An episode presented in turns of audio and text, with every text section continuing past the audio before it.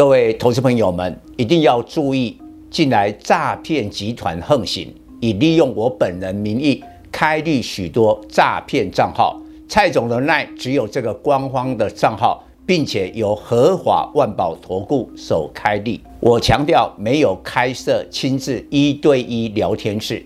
没有技术班教学，没有互委托下单，没有港股、美股及任何衍生性金融商品交易。近年来也没有出书准备。只要看到任何利用蔡总肖像开立的粉丝团，要求做出上述的行为，就是诈骗集团。粉丝们看到一定要帮我们检举，共同抵制。感谢大家。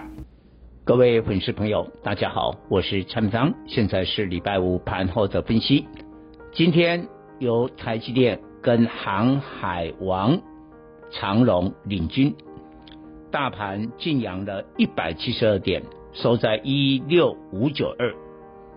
那我前几天跟各位讲过了，恐慌落底，我认为这一波在一万六千两百点就是波段的低点。下个礼拜五一假期之后，联总会的利率决策会议啊，利空出尽之后，我认为台股在五月份迎来一波的反弹。但是今天收的四月月线很惨，跌掉了一千一百点，这是继二零二零年三月当时新冠疫情最为严重的那个月，台股从一万一最高杀到了最低八五二三，大家还记得八五二三吗？当然，那个月已经搭了下影线，不过整个月依旧大跌一千五百点。换句话说，这个月就是继那一次之后，再一次一个月跌掉千点。但每次台股跌到千点，隔一个月都大涨。二零二零年的四月，隔一个月大涨一千两百点。那换句话说，即将而来的五月，说不定有千点的机会。说为什么你可以理解？前几天蔡总在这个大盘都还不稳定的时候，讲说这个有千点的这个机会，目标价我们是放在一万七千两百。事实上，今天已经来到一万六千快六百点了。但是后面的行情，请所有的粉丝也要把握。但这个礼拜三，我特别提到五月的明星主流看航运啊，大家也许呢。还半信半疑，今天你就看得很清楚。我先来讲一个数据啊，相对大盘在这个月跌掉一千一百点，你知道吗？航运类股指数是收红的，但是收红之后会有一个波段的大行情吗？我们看，只要各位手边可以查得到航运类股指数，请打 K 线。然后呢，看月 K，月线当中的 KD 值出现了低档的黄金交叉，通常是一个中期的买进信号。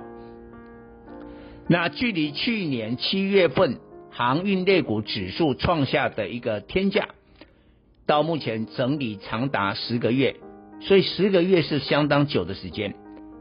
那为什么五月份就是我礼拜三专题讲的？很多航运的利多会在五月发酵，包括长三角的解封，包括这个五月一号开始啊附加会的提高，然后呢美国线啊客户的合约价的生效，甚至美国西岸码头工会的谈判也是在五月。那今天我再给你补充最新的。今天你会发现，哎呦，最近呢、啊、很弱的，呃，这个波段很弱的陆股跟港股，今天涨得好凶啊！为什么？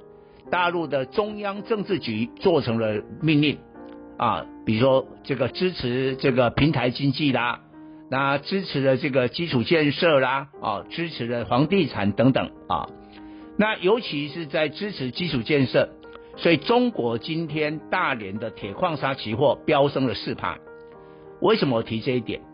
铁矿砂的期货一定跟航运当中的散装轮运价有关的，所以今天很多的散装轮也开始大涨。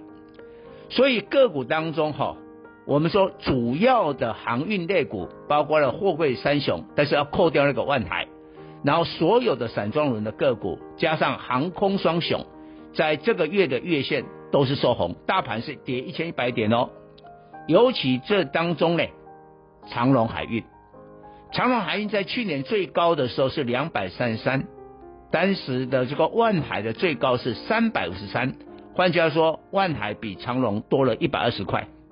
但是你有没有发现，今天长荣今天的收盘是一百四十四点五，万海是一百四十六点五，哎，长荣只输万海两块钱。所以从未来的走势来看，加上第一季财报，我认为长荣价位即将超过万海，成为航运股的股王，所以引发的效应值得关注。以上报告。本公司与所推荐分析之个别有价证券无不当之财务利益关系。